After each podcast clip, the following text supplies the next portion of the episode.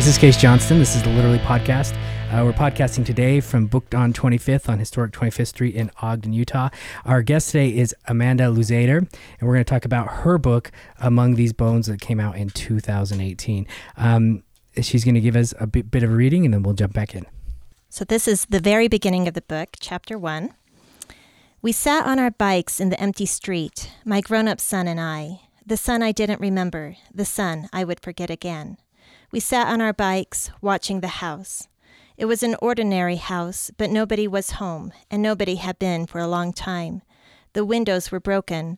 A mailbox lay pushed over and crumpled. Chains hung from the swing set, whining as they swung in the breeze.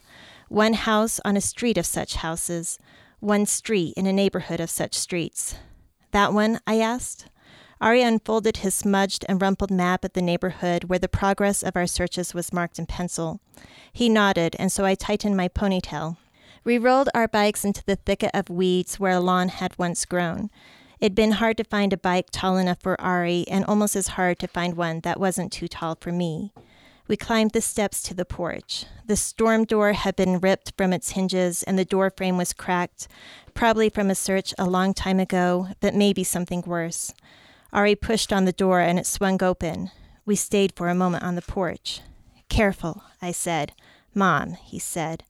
At the beginning of the year, I told him he didn't have to call me mom. He could call me Allison, like everyone else, but he called me mom anyway, and I liked it. I don't want to be here in the first place, I said. Just be careful. We never knew what we'd find beyond the closed doors booby traps, wild animals, mummified corpses, and that was assuming the house was unoccupied. There could be agency goons inside, looking to make trouble, or other lawless characters. I was there to make sure Ari stayed safe. Something that, about the houses compelled him to search them, and he'd search whether or not I came along. So I helped him. I was his mother. Ari stepped in first, like always. He stood in the living room a few seconds, then shoved his hands in his pockets and took a long, slow look around. He was thin and tall enough that his head almost touched the ceiling fan. I might never remember how he grew from baby to kid to teen and then into this tall young man. He glanced at me over his shoulder. You coming? Even with my shoes on, I felt the crusted dust on the floor as it crunched underfoot. The odors of abandonment, of decay. How many years had passed since someone had stood in that place?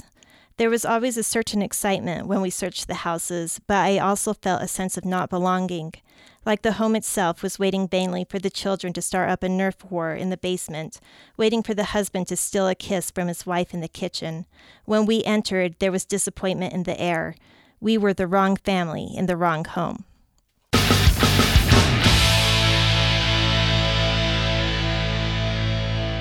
All right, thank you for listening to this podcast. This episode of Literally is sponsored by Lexicon Online. Case, Tell us a little something about Lexicon Online. Uh, Lexicon Online it does three things. They they are com- communications consultants. They teach professional business writing and speaking courses, and they are research and data evaluation experts. And you can find everything about Lexicon Online at lexicononline.com. Please give them a visit, and thank you so much for sponsoring this podcast at Lexicon Online.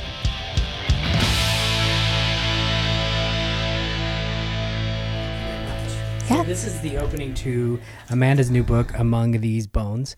Um, and having had a chance to read it, it's uh, you would you would term it dystopian. Yes. Yeah. Um, and so we look right immediately into uh, this this uh, into a dystopian novel, and the first thing that we have to establish, as the author has to establish, is this idea of uh, of a world where where your characters live. And um, we have to kind of know almost immediately that this is not the world in which we live every day now. And I think Amanda's done that really well. And we have this kind of these open homes um, where nobody's living and it's dusty and the people haven't been there for a really long time. So we know immediately that this is not Disneyland, right? Mm-hmm. Um, so I was wondering if you could talk really quickly about like conceptually like when you started this book what like how this world came into uh, came into your mind when you were thinking, when you were pondering, when you were thinking about writing another book. Yeah. Um, so this this whole story kind of came about because I'm a I'm a bit of a hypochondriac. Um, you know, I I'm the one that's always worried that I'm going to be getting the bird flu or the swine flu or whatever new flu there is. And about four years ago, there was a a news report that there had been the first confirmed case of Ebola in the United States, and and so of course that meant eventually I'd be getting Ebola, and so it was it was playing on my mind um, quite a bit. And around that same time that I'm hearing uh, these news reports, um, I saw this YouTube video on Facebook about this girl who had um, hit her head and, and she'd lost her memory. She had some short term amnesia. And those two thoughts just kind of went together. And I, I thought, hmm. w what would happen if there was some serious illness that was killing people and the only treatment for that also erased your memories? Mm-hmm. And um, from there, like the world just kind of built itself, you know, picturing first some pandemic that nearly wipes out the entire human race, you know, almost everyone mm-hmm. has died, and then the survivors don't have any memories. And what would the world look like that to to go to almost extinction? And then the people that are there, they don't remember who they are. Or really what happened. Right. In the they past, don't know. yeah. And and I think with that, they're the characters in the book. They have a lot of um, struggle knowing who to trust because they have this government agency that is saying we had to erase your memories to save your life, and there's always a question of well, is that is that really true?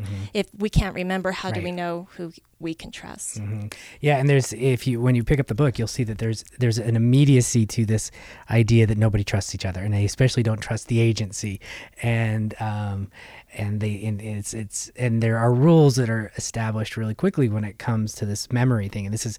Uh, what you, what I find really interesting is that they the rules come really fast in the sense that um, with the memory they can remember all of the small things driving cars and brushing teeth and all of those different things that we- we do as humans well, you know what do we call things? Uh, but they but their memory fails them when it comes to anything what would you say just uh, to what has happened in, their lives in the past is Yeah. So uh, I and I I don't know this for sure because I'm not a doctor, um, but I think that's how like memory loss is in the in the real life. You know, you, you might not forget how to read or how to write or how to drive a car, but you may not remember where you learned those things or you know sitting down and sitting with your parents and them reading to you. And so um, in the book these characters they have all of their procedural um, memories. They they know what things are. They know what um, amusement parks are. They know how to do things but they don't have any contact context for that information and and where they um, learned what those things are or how they've experienced them in the past Yeah, it's re- it's really interesting. It's a great premise, um, and it hooked me really fast. And um, and I just because I wanted to know, I wanted to know what is the agency? Are they on the people's side? Um, and I wanted to know, and you'll you'll see right at the beginning of the book, uh, the two main characters, two protagonists, is a mom and a son, Allison and Ari. I was reading it as Ari, so I'm glad that you. Oh, no. Yeah, I was calling him Ari all day, and in my brain, um, I wanted to know like the family dynamic setup, and without giving too much away, um, is there some kind of for the reader some doubt as to even what's happening with the protagonists or if they're family at all or if they're or if they've been you know i mean if they've just been put together or um, anything like that Yeah. So uh, in the beginning of the book, um, uh, this has the the book takes place sometime after they've lost their memories, and the agency has told these two people that they are related, that they are mother and son, and how how can you know that's true if you're just told? And so th- there's this adult woman um, and a teenage boy, and and they're supposed to be mother and son and um, allison talks about how she just knows. Like she just has a feeling that it's right but she doesn't really have that concrete knowledge that you might have had if if you raise someone um, from infancy, but she and Ari have a very strong bond and a very strong connection. And whether that was manufactured, like did they develop them Mm-hmm. that themselves? Like is that something they created themselves, or is that something um, built in, like biologically? I I don't know, and I, the characters don't know really either. I think that's something that's they explore Mm-hmm. um, as they move through their adventure. hmm And it's it's it's almost an, as a reader, it's it's almost eerie, you know. And that's I'm guessing that's a feeling you want your, your readers to have. But it is it's a it's it's eerie, it's unsettling. But um, uh, what what what Amanda's done in the book uh, immediately is make you cheer for these two. Um, you want these two. I mean, I wanted them to be real family. Um, and like you said, she does a, a, a great job with us uh, with Allison saying, "Well, I think it's him. Be- I, I believe it's him because of the way he does this and the way he does that, and uh, I do those things, and it seems so natural that he would he would be my son, and and and so on and so forth." Um, I have a question really about restrictions. Um, you have these two protagonists, and in this world, um, like, and I've never, I've never even gotten close to writing a dystopia. And I, that uh, building a world like that to me just seems scary as a writer. It just seems way too big. Um, do you, when you when you sat down to start this, was there anything um, that you you told yourself that where this book could or could not go? I mean, does that make sense? Um, yeah. So mostly, I just wanted to show like the world if society had broken down. Um, so you know the, the the things we really take advantage of um, right now, like running water and electricity, and you know even just um, organized government and and jobs that we go to that these people don't don't have it. Um, that it's all been stripped away, and they're kind of just struggling, um, not having the things in place that a, a organized, civilized society would normally provide for you. And so I think um, when I was constructing this world, those were the the things I was thinking of is that it's it's just broken down, and they're having to start over, um, rebuilding society. it's it's it's interesting because it's idea. Well, we know right from the very beginning uh, that chronicling what they what they find throughout was very important. It's really important to Ari, and Allison goes along with it as well. Um, and it's almost it's like they're they're going to do their best the next time that they get their memory. How what would you call it? Would it be wiped or redone, or Uh, or it's yeah, every I time they say, get a, I think I, I say wiped. Wiped. yeah, yeah, because it's when they get treatment, Mm-hmm. um, and so they come out of there and they're just lost again. Right. Um, and the, is that was that the writer in you that put this whole kind of idea of let's let's chronicle what my my character wants to chronicle what's happening, and that's the way we're gonna kind of figure this out together. I, I definitely think um, that aspect of the story came from me being a writer myself because um, writing stories is such a big part of who I am. And I, I do just have this belief that we come to understand um, life and being human through examining stories. Um, and, and so I, I think for for me, I, I was asking if my memories were erased, and I knew they were going to be erased again at the end of the year. What could I do to give myself some link to the past so that I'm not just, you know, being reborn, um, a blank slate every year? And and I think I just thought to myself, well, I would try to write down everything that I could so I could remember again. Yeah, it's a really interesting concept, and it, and I like it. It's it's and they they they start off by searching homes, you know, searching for anything to kind of tell them what happened in the past, and they get something like a diary, and they feel like, okay, this is really cool. Maybe we'll get a glimpse of anything, um, and then. Um, they find other things like videos and so on and so forth. So they they're trying to put together a larger puzzle, and the reader's trying to put it together too, which makes it really a fun, uh, a fun read, but a read that you're you're you're quizzical. You're you're thinking the entire the entire time about what you know what when is this when is the rug going to be pulled out from underneath our feet, and it's a it's a good feeling as a reader. Um, I thought that was really um, really worthwhile in that point. Um, I was wondering too where did you no you never got ebola right No. Okay, good. No, yeah, I still, it, amazingly, I took my vitamin C good. and Yeah, pretty well. that's good. I I'm glad that it. You know, I mean.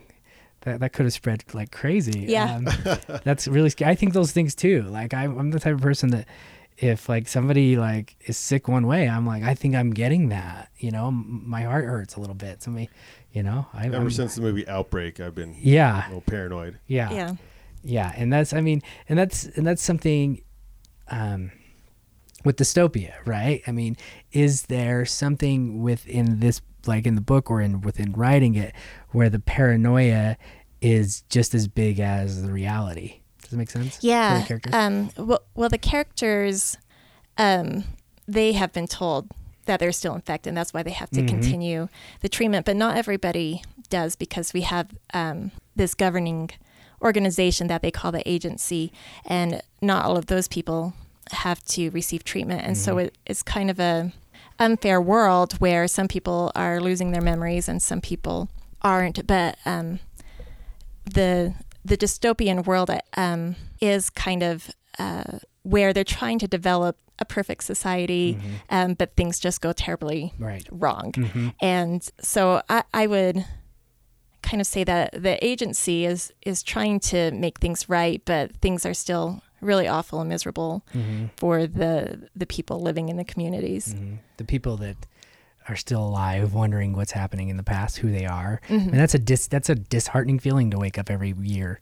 I mean, it would be wake up every year and start over, and just kind of not know who you are as as a person. It would feel like com- you'd feel completely lost. I think in that world. I think it'd be really depressing. Mm-hmm. um, just you know to be an adult and and not have any past and Mhm. not um, having learned from anything and there's a, a character in the book named ruby Mm-hmm. who's an older woman and and she talks about how she's lost so much more because allison's um, younger and so allison didn't have as many memories Mm-hmm. to have lost and and ruby is you know toward the i'm not going to say toward the end of her life but she's advancing in years Mhm. and so it um to her it's like uh, being an infant Right. you know having no memories at all Mhm. and um, not having much more life to go And being much older. right You know, like I've yeah, and like for the the younger for like Ari, he's got a lot less to lose, which is Mhm. you know, um, which is an interesting point, and it, it, I guess it would change the characters emotionally too. You know, because one, if you have if you've lost more, there's going to probably be more anger, or there's going to be more frustration, and there's going to be all these things that.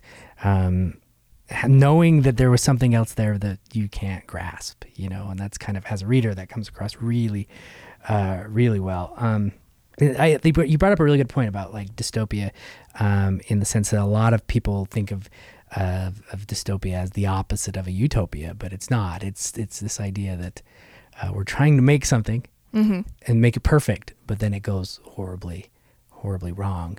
Um, so with these two, where where did, where did you come up with? I was going to have a mom and a son. Um, I'm a mom myself Mhm. of two boys, and I, I think that was just a, a natural selection to me. I, the book is not about me, um, but Mm-hmm. this is not nonfiction. it's not a nonfiction Yeah. book. Um, Thank but God the Ebola didn't make it make it to Yeah. to Amanda. You know. um, I, it's much easier for me to write things that I have actually experienced. Mhm. Um, so it, while the, nothing in this book is my experiences, but I can relate to being a mother of a Mhm. son, and so that's I think why um, my main character is a mother of a son um, because I, I I can relate very strongly to how it feels to have a son and that bond that a mother son Mhm. would have. Yeah, and that comes across the things too, where where Allison says, "Well, I think he's, I believe he's my son because of the way he acts in this situation and that situation." And there's a closeness and there's a bond um, that comes across immediately in the book, um, and so I think everybody should buy it. Is- Oh, me Yeah, too. yeah. Did you? Uh, yeah. So, so without, so I haven't had a chance to read it. Did you? But was it composed um, with a series in mind? Yes, um, Okay. it's going to be a three book series, Mhm. and so the second book should be coming out before the end of the year. Cool.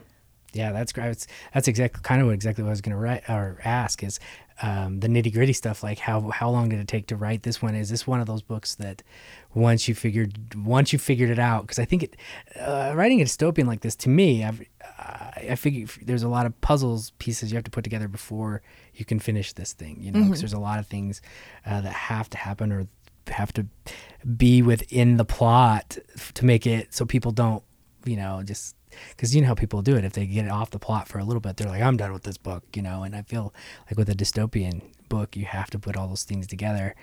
Once you got those things together, how long did it take to, to put this one Oh, out? do you know this book was actually a, a huge challenge for me, and Mhm. uh, unfortunately, it took like four years um, to come up with a ver- this last version of it. And the original book I actually co-wrote with Chad Van Zandt in the, Mhm. our very first draft. He's moving around behind me. uh, yeah, he's here. It's kind of scaring me, actually.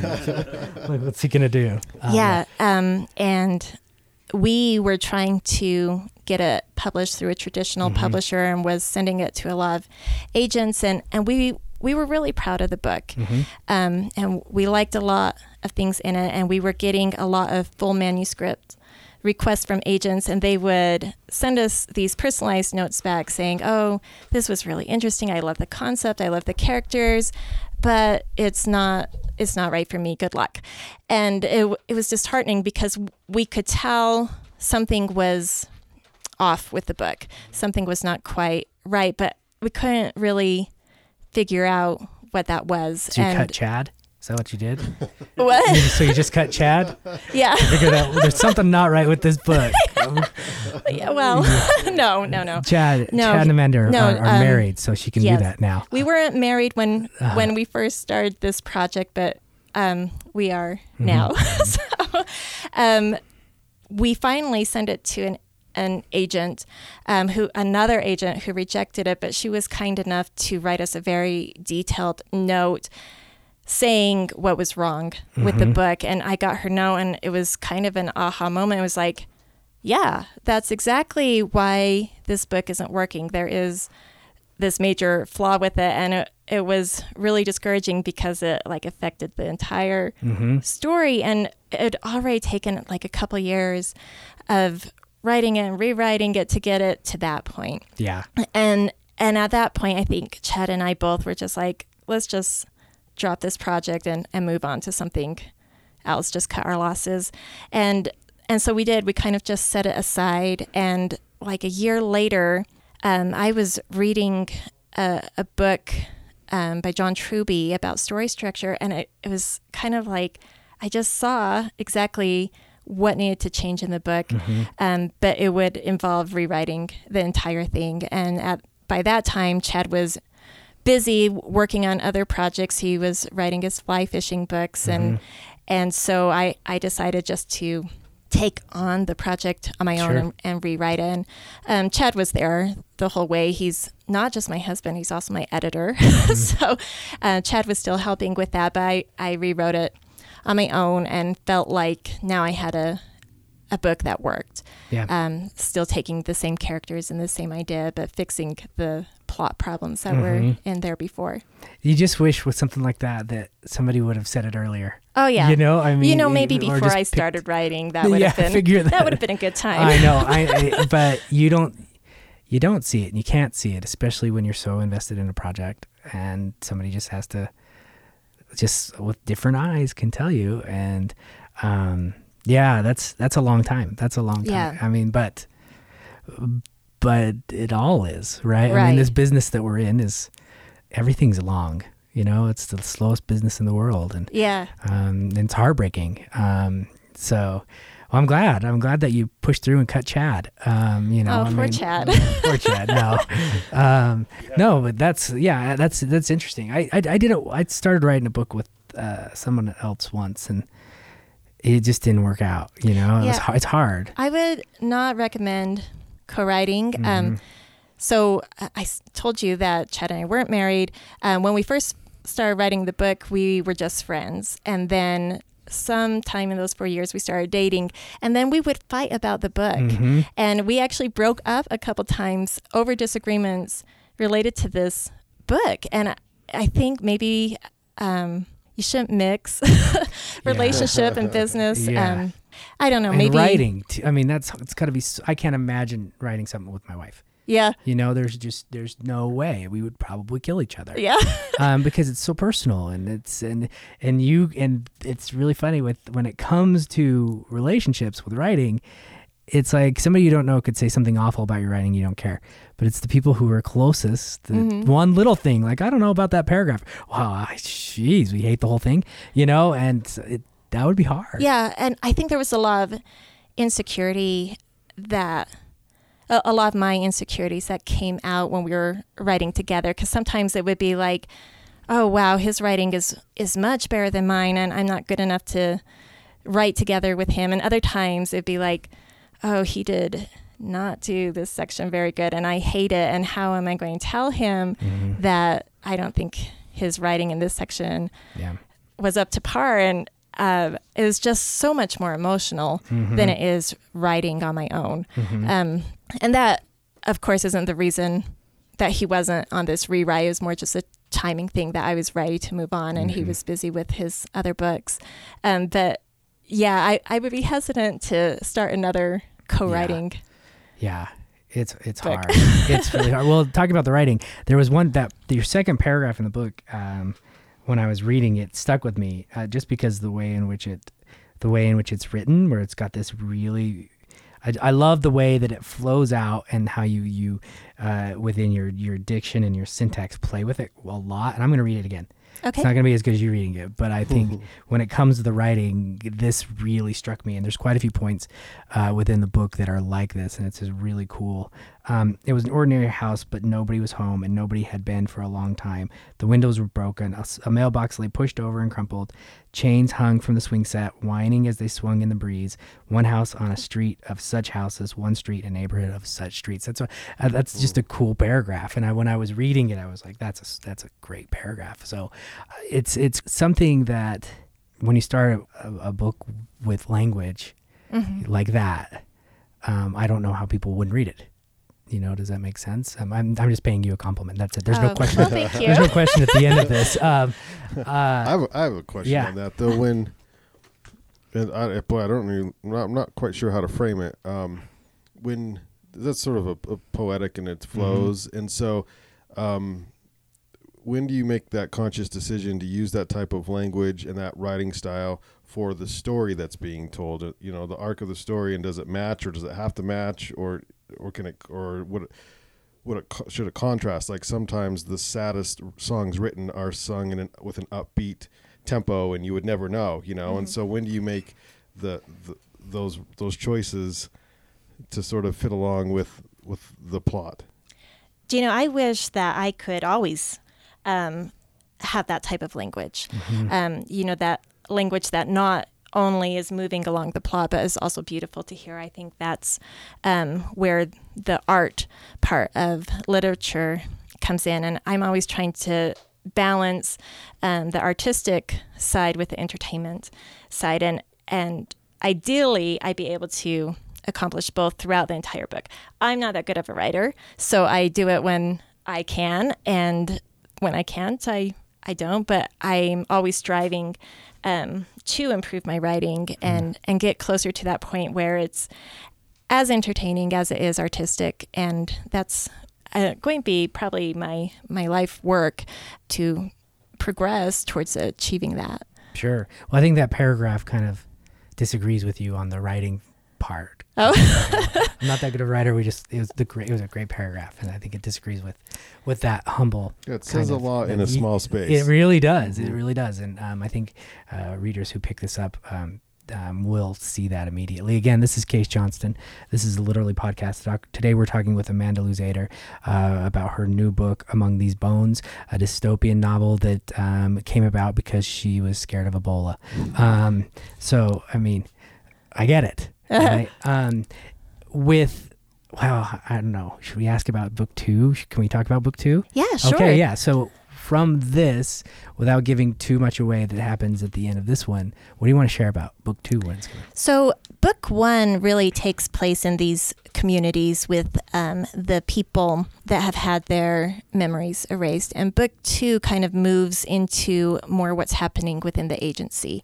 So, we're going to get to see a lot more of the characters that are within the kind of government a- government organization, the the agency, and get to see more of their stories and what their goals are and what their plans are and how they feel mm-hmm. about what what's going on in the communities with the people and the illness and everything else. So That'll be that'll be a nice nice switch, right? Kind of moving from yeah, really personal to kind of the maybe the larger structure of what's going on behind the scenes.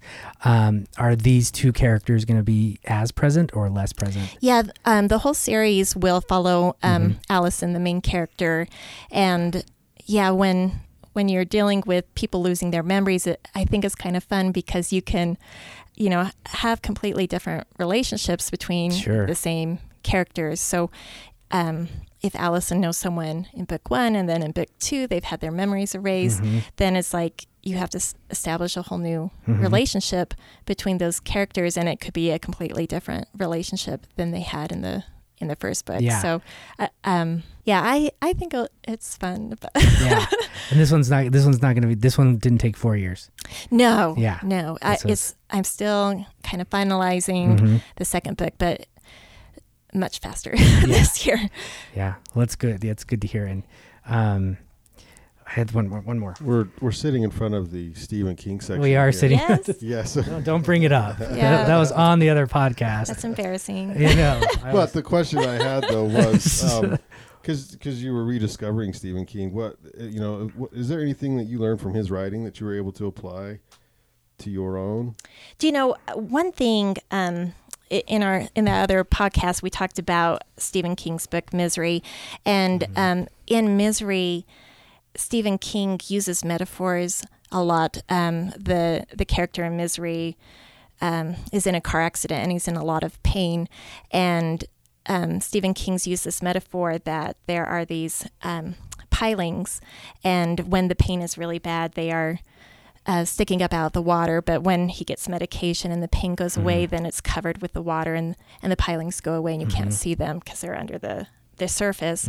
And he used several other um, metaphors throughout the book, and I think he just uses them so well that you understand exactly like what that would feel like and, and what that means. And then it's also so beautiful as well. So um, that is something that I, I've noticed in Stephen King's writing that I would like to try to incorporate Sure. into my own. Um, and those metaphors he didn't just use, you know, once, that they are throughout the whole book and he returns to them again and again. And so it's like a metaphor for the entire story.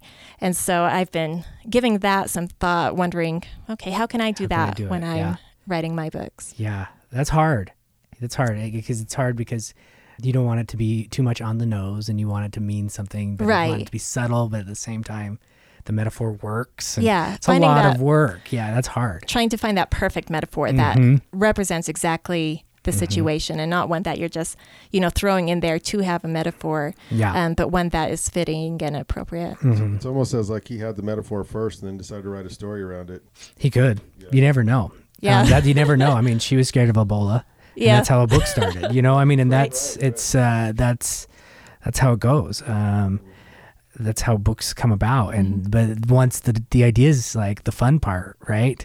And then the writing and figuring Oh it out. yeah. I mean, coming up with the idea is the Mhm. easy Mhm. part for me, and um, yeah, that's definitely the fun part, and just having the concept. Yeah, that's the easiest part, I think. then Yeah. writing the the book Yeah. becomes much more difficult. Yeah. How many words is this one? oh, I I think it's just under seventy thousand. Just uh, yeah, the sweet spot, sixty-five to eighty-five Yeah. words. Um, uh, this is Case Johnston. This is the Literally Podcast. We're at Booked on 25th today and on historic 25th Street in Ogden, Utah. We're joined uh, by Amanda Luzzader and uh, Chad Van Zetten sitting behind me. Um, he's making me a little nervous. Uh, Oh dear. but uh, He's, he's doing all right. okay, Yeah, he's just checking his phone. Okay, good. Um, it so uh, when Brandon gives me the five minutes, this is the question that I always like to ask here is what coming here today to talk to us, is there anything that you want to share about your writing, about the book, about anything, about the business, about anything uh, that you'd share with people who you obviously want to pick the book up and want to read your work? And um, is there anything there that you'd like to share? Well, I'm just so happy to be here. First of all, thank you for inviting me to be on your show. I would love people to read my book if it's something that sounds mm-hmm. interesting to them. My goal as a writer is primarily to make sure that people are enjoying themselves, that it's a good experience when they're reading my stories. And I hope I've achieved that. I I realize that um, there's not going to be one book that everybody loves, but um, for people who enjoy dystopian stories, and and people who um, can understand what it's like to have a, a parent-child relationship, mm-hmm. I would hope that this would be a book that would um, be interesting to them. Mm-hmm. Um, a lot of dystopian books have you know, these really rugged, tough characters are really kick ass, and Allison isn't. Mm-hmm. Um, I, I, I feel like Allison's more like how I would be if it was the end of the world. You know, mm-hmm. I don't have any special skills, and I'm not um, going to be super brave or anything like that. But I, I would fight fiercely for any of my children. Mm-hmm. I think most mothers can relate to that that yes. we all become mama bears mm-hmm. when our child is in danger and so um, i just wanted to tell a story of what you know an everyday type of mother would be like in this type of end of the world situation mm-hmm. yeah that's um, and you'll find within the book too that this relationship and the world uh, where amanda has taken us is very, very tangible. It's very, very relatable. It's very much uh, you believe these characters, and it is that feeling of you know, the, while this might be a dystopian book, um, it's a real. It's a book that's it's real when it comes to the relationships, and that's I think those are those are the best best kind of dystopian books out there. Is the ones we care about the people the most. Um, that's why they say that. Uh, all the Marvels do really well, and the the, the DC characters don't do well. It's that mm. they hmm. just they have not on on t- on the in the movies. Is yeah. They, they they with the Marvel they show us the neighborhood. With DC they show us like the whole universe, even though you know, and so you fall in love with the neighborhood instead of falling in love with the universe. But that's, I mean, that, with this book, that's kind of where we start. We start in a neighborhood, and we start and we learn about a people living living through the, what what has happened again, thank you for joining us. Thank you. Yeah, thank you I mean, so much. If you pick up the book again, it's Among These Bones uh, by Amanda Luzzader, and I'm sure she'd love to come to any of your book clubs. Yes, definitely. Yes, right. I will travel. Yeah, yeah. oh, thanks again. yeah, yeah. thank you.